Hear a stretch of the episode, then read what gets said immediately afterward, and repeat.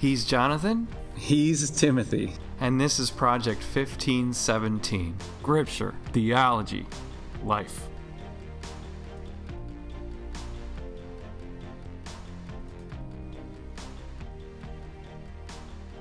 Well, Timothy, I gotta tell you, because you did not experience this like I did, but just a few weeks ago, I was sitting in my house, cuddled up, praying that the power would stay on as I watched pine trees and southern oaks sway in the breeze. And I gotta tell you, one of the things that I love to do, and, and my wife Melanie hates it when I do this, is whenever there's a powerful storm like this, I like to walk out in it. I like to feel the the wind rip across my body. I like to feel the pelting of the rain on my skin, and it reminds me of my place in the universe. There is no more powerful scene in all of creation than the scene of a storm. And that is the storm of a lifetime that we're walking into here. Um, I know it was Irma that came through, and everybody, I mean, Florida just emptied out. We had people at our house in South Carolina sheltering from from Irma. And again, we're time stating this, time stamping this podcast, but there's nothing like a storm that shows you your place in the created world. And that's what we got here. Isn't that the truth? I mean, I remember not too long ago here in New York, it was actually this last Sunday, was the fifth anniversary of Sandy. And New York is still recovering. Man, did that bring, that storm brought New York City to its knees. Uh, gas lines miles long. People, a guy at a gas station a couple blocks from my house actually pulled a gun. And it, it just humbled um, America's greatest city, at least in my opinion. So we got So- we got we had scene one, right? Scene one, Jonah flees. Scene one. Charters a boat. Yep. He flees. Scene two. Jonah's on the boat. He's in the middle of the ocean, and then scene two, the action starts by the Lord. Then the Lord sent a great wind on the sea. Ooh. Feel that wind. So feel that rain. Look at those waves. Wow. Jonah is not going to make it to Tarshish. there, there is just no way. Now, before we get into these next verses, because there's this is a little bit of a longer chunk uh, that we're going to take today.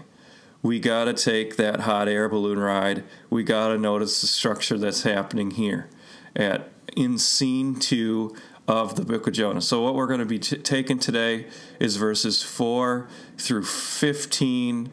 Um, we're we're going to read those verses in a second, but we just want to notice the structure. And the first thing I want to point out is that there is a chiasm um, to this thing. And the middle verse is verse 9, where Jonah's going to preach his little itty bitty sermon. so, so where a he good, says, "I it's a am he-" beautiful Yeah. sermon. It's a beautiful sermon. Yeah, he. I mean, it's a confession of faith, and he's going to save people through his little itty bitty sermon. And a chiasm, Um, so a chiasm is has the same thought at the beginning and the end, right? That's what a chiasm is. And the emphasis is in the middle. Yeah. So it's a highly again, we're looking at a highly structured work. Tell us And more. let me let me yeah, let me tell you how highly structured this is. Starting at verse 4, there is exactly exactly exactly 94 words until you get to Jonah's confession of faith, his little itty bitty sermon. After verse 9 there, there is again exactly exactly 94 words until the end of verse uh, 16. now we're talking Hebrew words. Hebrew words. Yes. I didn't count the English, did you? I didn't, I didn't count, the English. yeah. But the point is, wow, somebody wrote a. I mean, who sits there like you can you can do art, right? You can do rhetorical art, you can do beautiful literature, but somebody worked out. You know that that doesn't just happen coincidentally. Oops, there's 94 words here and there's 94 words there. Wow, that's amazing. I, w- what we have to say and admit about this book is, is this is beautiful. This is a highly structured, amazing story from an amazing narrator. and he's going to do this again later in the book. We'll point it out again. Um, now, sadly, here's something we also have to admit. People will read the story and they'll say, wow, look at how beautiful this is. Look at the structure. Look at the words are even counted down to the number, you know, 94 words. And they'll say, clearly, clearly, this is a, a work of fiction. Well, it has to be, right? Clearly, this We're being sarcastic, by the way, just in can't be a case you're real not catching story. that. We're being Yeah. sarcastic. well, Well- it can't be. well, right. What's the argument, right? It's it's too it's too highly structured to actually be a real thing. That's the argument. Now, I I actually texted my sister about this. She's a little bit of a historian. She's got her master's degree, and and, and I said, "Hey, uh, little sister, why do historians think that history must be boring for it to be true?" or or or has to be ugly to be true.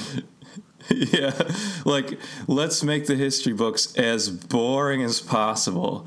Um, we won't put any work into the structure. So people don't want to read it. That's right. What did she say? I'm curious. What did she actually say? We are such weak historians, John, that somebody's gonna ping us for this one. But yeah, they will. Right no, in. she said, right "Oh in." no, histor- history is completely um, exciting to her." She's she's like, "What are you talking about?" But so I don't know. She she would probably um, say, "Oh, this is an amazing story, and it's, it's definitely history." I don't know what you're talking about, Timothy and Jonathan. But other other scholars will say this is too good of a story for it to be real. Um, and then and then they'll go on to say this. They'll say, "Wow, explain to me how Jonah survived in the belly of a whale." I like the tone there. I like the tone there. How is this possible that you can marinate in the belly of a fish Yeah. and make it out alive?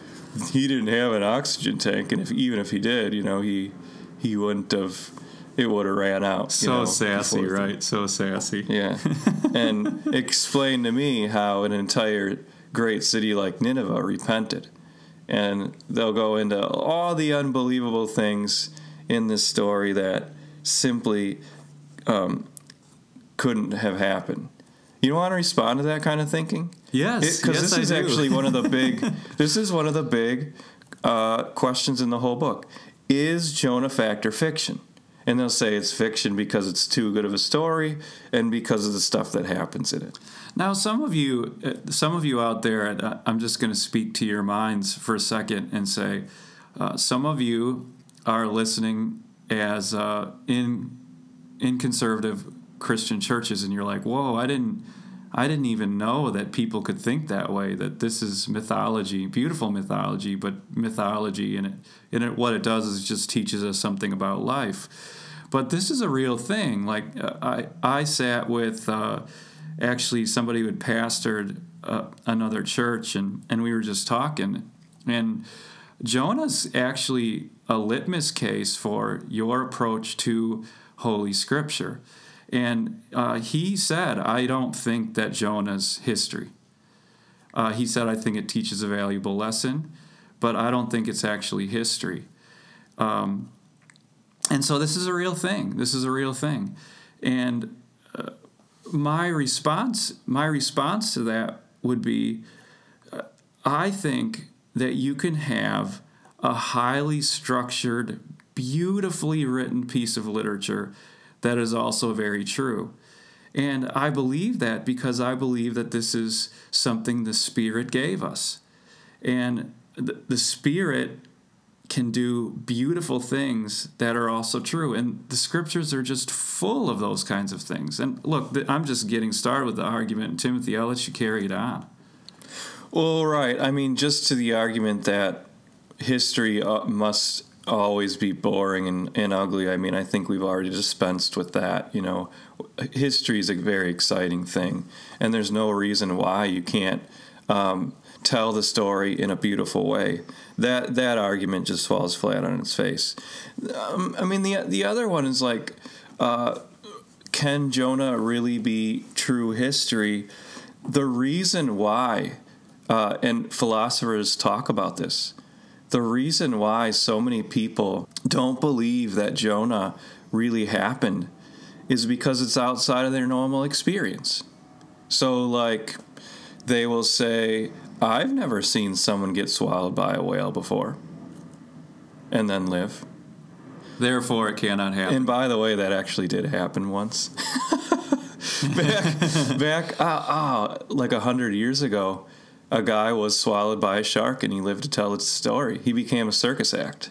oh, I didn't know Yeah. that. That's interesting. It's really, I didn't know really that. cool story.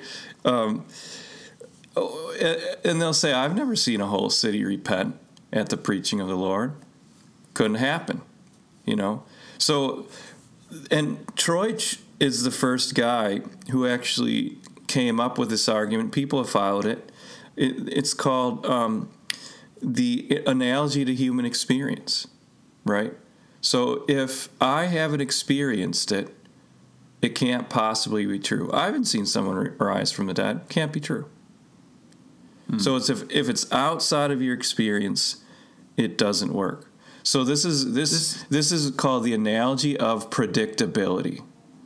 And if you can't predict that it's going to happen, it'll never happen. Now I want to I want to just sh- point out to you the weakness of this argument. Because I think I think a lot of people think that Troeltsch's analogy of predictability is like skipping along happily like and it's still like oh yeah everybody uh, buys into Troeltsch um, but the reality is should we believe that Hannibal crossing the Alps is real history if we're going to follow the analogy of predictability have you ever seen like elephants going over the Alps no I never have. what about No. have you ever seen a man land on the moon I have not.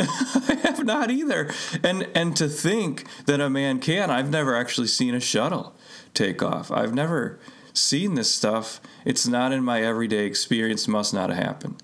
Now you see how ridiculous that kind of thinking is? It it there's real weakness in that argument.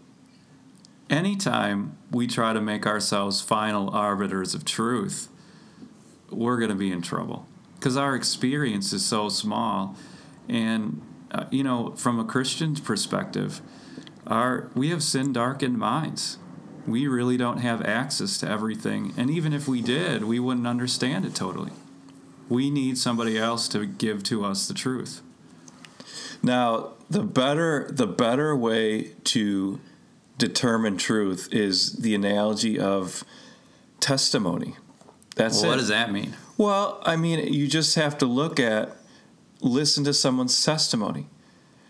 Someone says, "This is my experience. This is this is what happened to me," like we have here in the book of Jonah, and you evaluate who's saying it.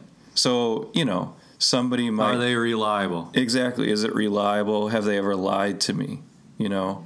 So you go to the testimony and what proofs do they have for what happened, right?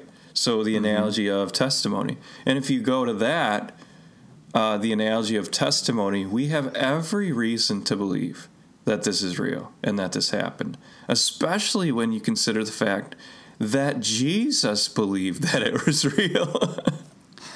and we're going to have to spend a long time on that, especially as we get to the sign of Jonah. yeah, so Right. You know, he finally he's the arbiter of truth. He's the man sent from God. And he builds his whole ministry on the sign of Jonah. And and the whole thing falls apart. The sign of Jonah falls apart if this isn't real history. so we're going to present this is this is real history. The narrator's presenting it as real history. At no point does the narrator ever suggest in this entire book that this is anything less than something that's completely historical. And we have every reason to believe it's true. The Spirit of God gave it to us. and uh, it, it's it's incredible history, highly structured history, artistic history, which makes it all the more compelling. That's what we're trying to say. That's right. Now uh, we should read it. We should read it. You want to read it Oh, or should man, I? This is this is awesome. Dig in, do it, go. Then the Lord sent a great wind on the sea, and such a violent storm arose that the ship threatened to break up.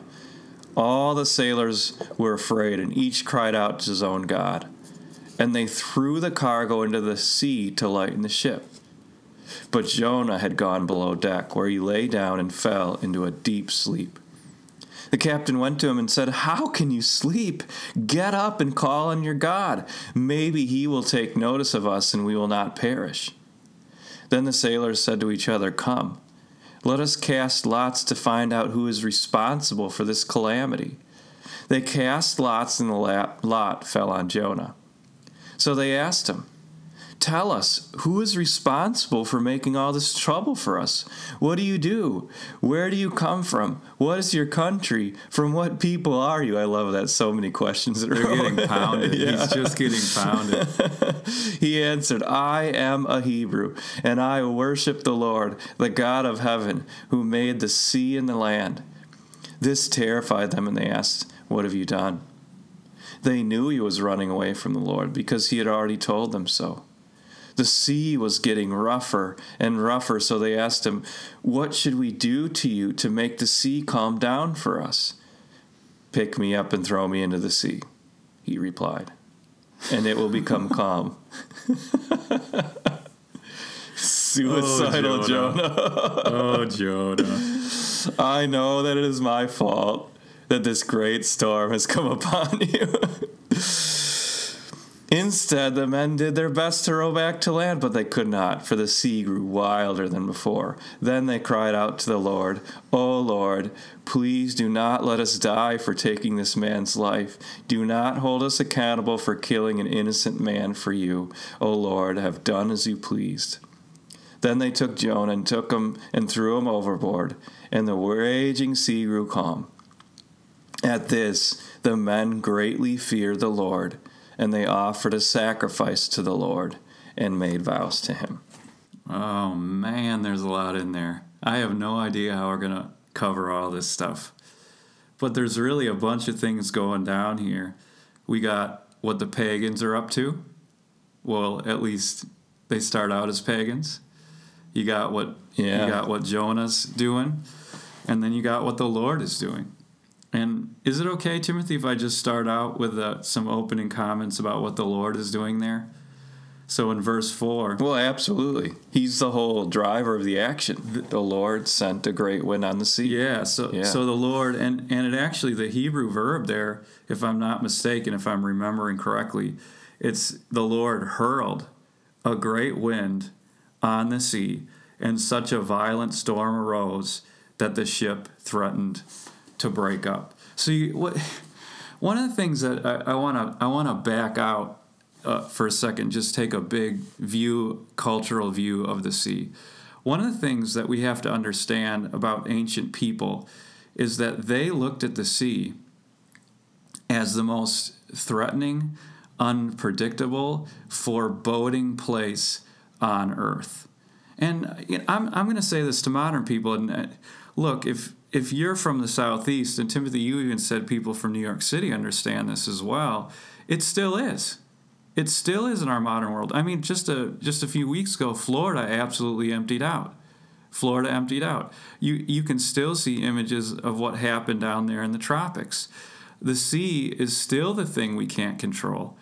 Um, there are things underneath it that lurk that'll come up and get you, and we're going to see that later uh, in Jonah. And uh, but what I'm trying to show you here is that the Lord controls the most unpredictable thing on earth. That's what you see here. You see the Lord controlling that, being in charge of that. You could say he's lording it over that. And I, I, look, if we take a big biblical view of this thing, what is the one of the first things Jesus does in the Gospels to show us He's the Lord of everything, to show us his saving capability. What does he do? He controls the sea. Yeah. He controls right. the sea. He's he quiets the storm. And he, right there, right there, I know there are some listeners out there right now who have something in their life that feels uncontrollable to them, that feels like it's not being mastered to them, for them, that that feels completely and utterly threatening to them and you can name whatever that is in your life maybe it's a bad boss maybe it's maybe it's cancer whatever it is whatever feels uh, scary and threatening and out of control of you for you. One of the things you have to see here is uh, the Lord's got it. The Lord absolutely has it. He has his hand on He it. He has his hand on it. He even has his hand on the sea. And look, I'll, I'll give you another one. Let me give you one more. And then I'm just, I, we're backed out here for a second, but let me give you one more. When the Lord, so the Lord in, in the Gospels, the Lord uh, feeds the 5,000. And then the very next scene is he walks on the water. He walks, or if you read it in Greek, he walks on the sea which he doesn't run on it. you know, the Lord, right? Yeah, The Lord, the. Lord could have transported himself. He could have he could have done Michael Phelps and and swam in it really fast like a shark. He doesn't. He walks on it. Why does he walk on it? Jesus is showing us he has a complete and utter dominance over the most unpredictable thing on earth. Which is, oh man, that is so I love it. That is so comforting. I love it. And that's exactly what's going on here in Jonah. Jonah wants to run away. Jonah wants to get away. And the Lord says, I got this. And I got you, Jonah. Well, what, well, what's he doing? Like to take the big sweep of things in this narrative. He, what we see is that creation is actually a foil to Jonah. Creation does exactly what God wants it to do. Every single time. he he puts his hand on creation and creation obeys. So the wind comes, boom, creation obeys. They throw lots. The lots obey and they point out Jonah. And what, what the Lord is doing through creation is he's running after Jonah. He's saying, Dear Jonah, where are you going? You can't, you can't get away from me. Even so so we have these foils, this disobedient religious monster Jonah, um, the, and the Lord chasing him. even in the palm like think of you just think of this think of the palm sunday account creation's often a foil for disobedience right how even the rocks can cry out their their praises when dis- the pr- praises of god when disobedient people don't want to. So creation is always in line with the will of god. And uh, it's just a beautiful thing. And in this case god's going to use creation to get after a disobedient child.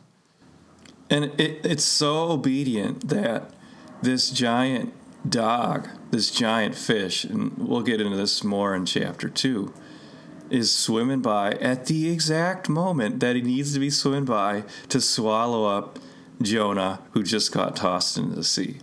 You know, so it's it, creation is a foil to disobedient Jonah. You know who else is? The pagans. Oh, segue, segue.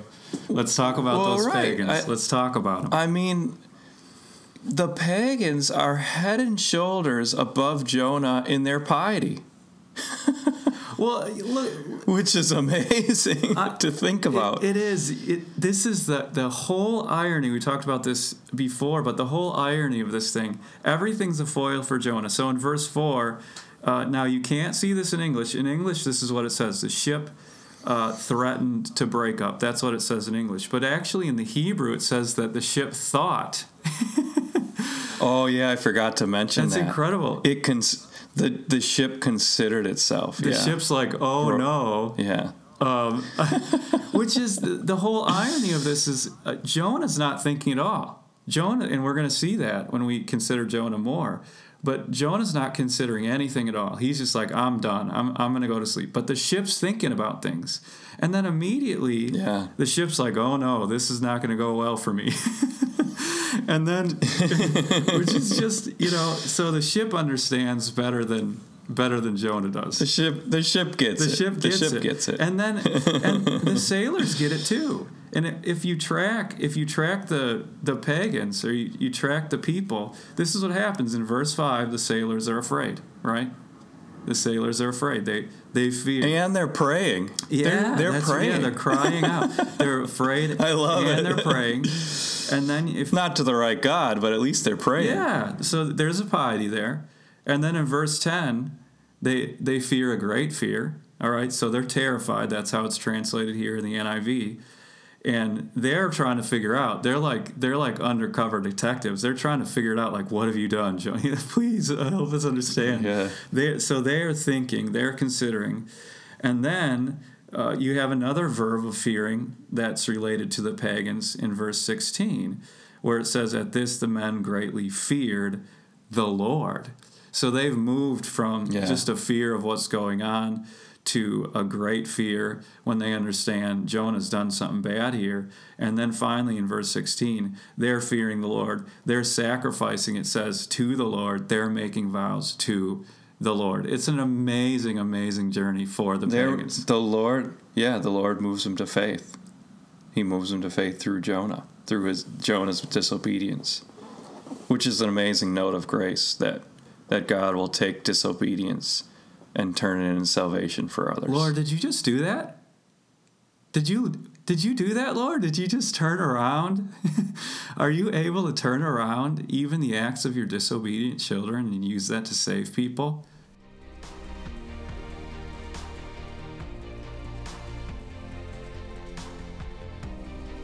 I mean, this is just uh an amazing part of the book because how the Lord wraps this part up as we see these pagans is that He has a heart for these for these sailors and this captain.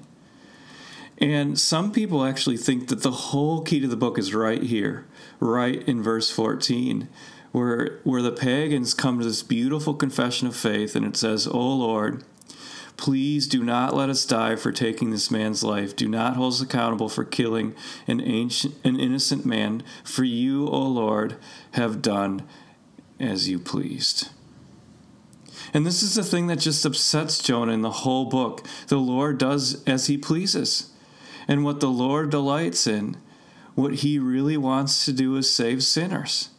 He wants to save the sailors. He wants to save the Ninevites. He wants to save Jonah. He, his mercy and his grace is so great that he just doesn't quit.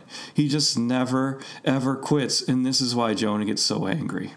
He's pleased. Look at that. He's pleased. This is what if you want to know what puts a smile on God's face, if if you want to know what gets his heart thumping, if you want to know what really pleases him in all the world, it's having people trust him, fear him, love him. This is what the Lord is pleased with. Incredible, incredible stuff as we look at what God has done in the life of the pagans here. Let's just wrap up this podcast with this thought then, and let's all let this come home.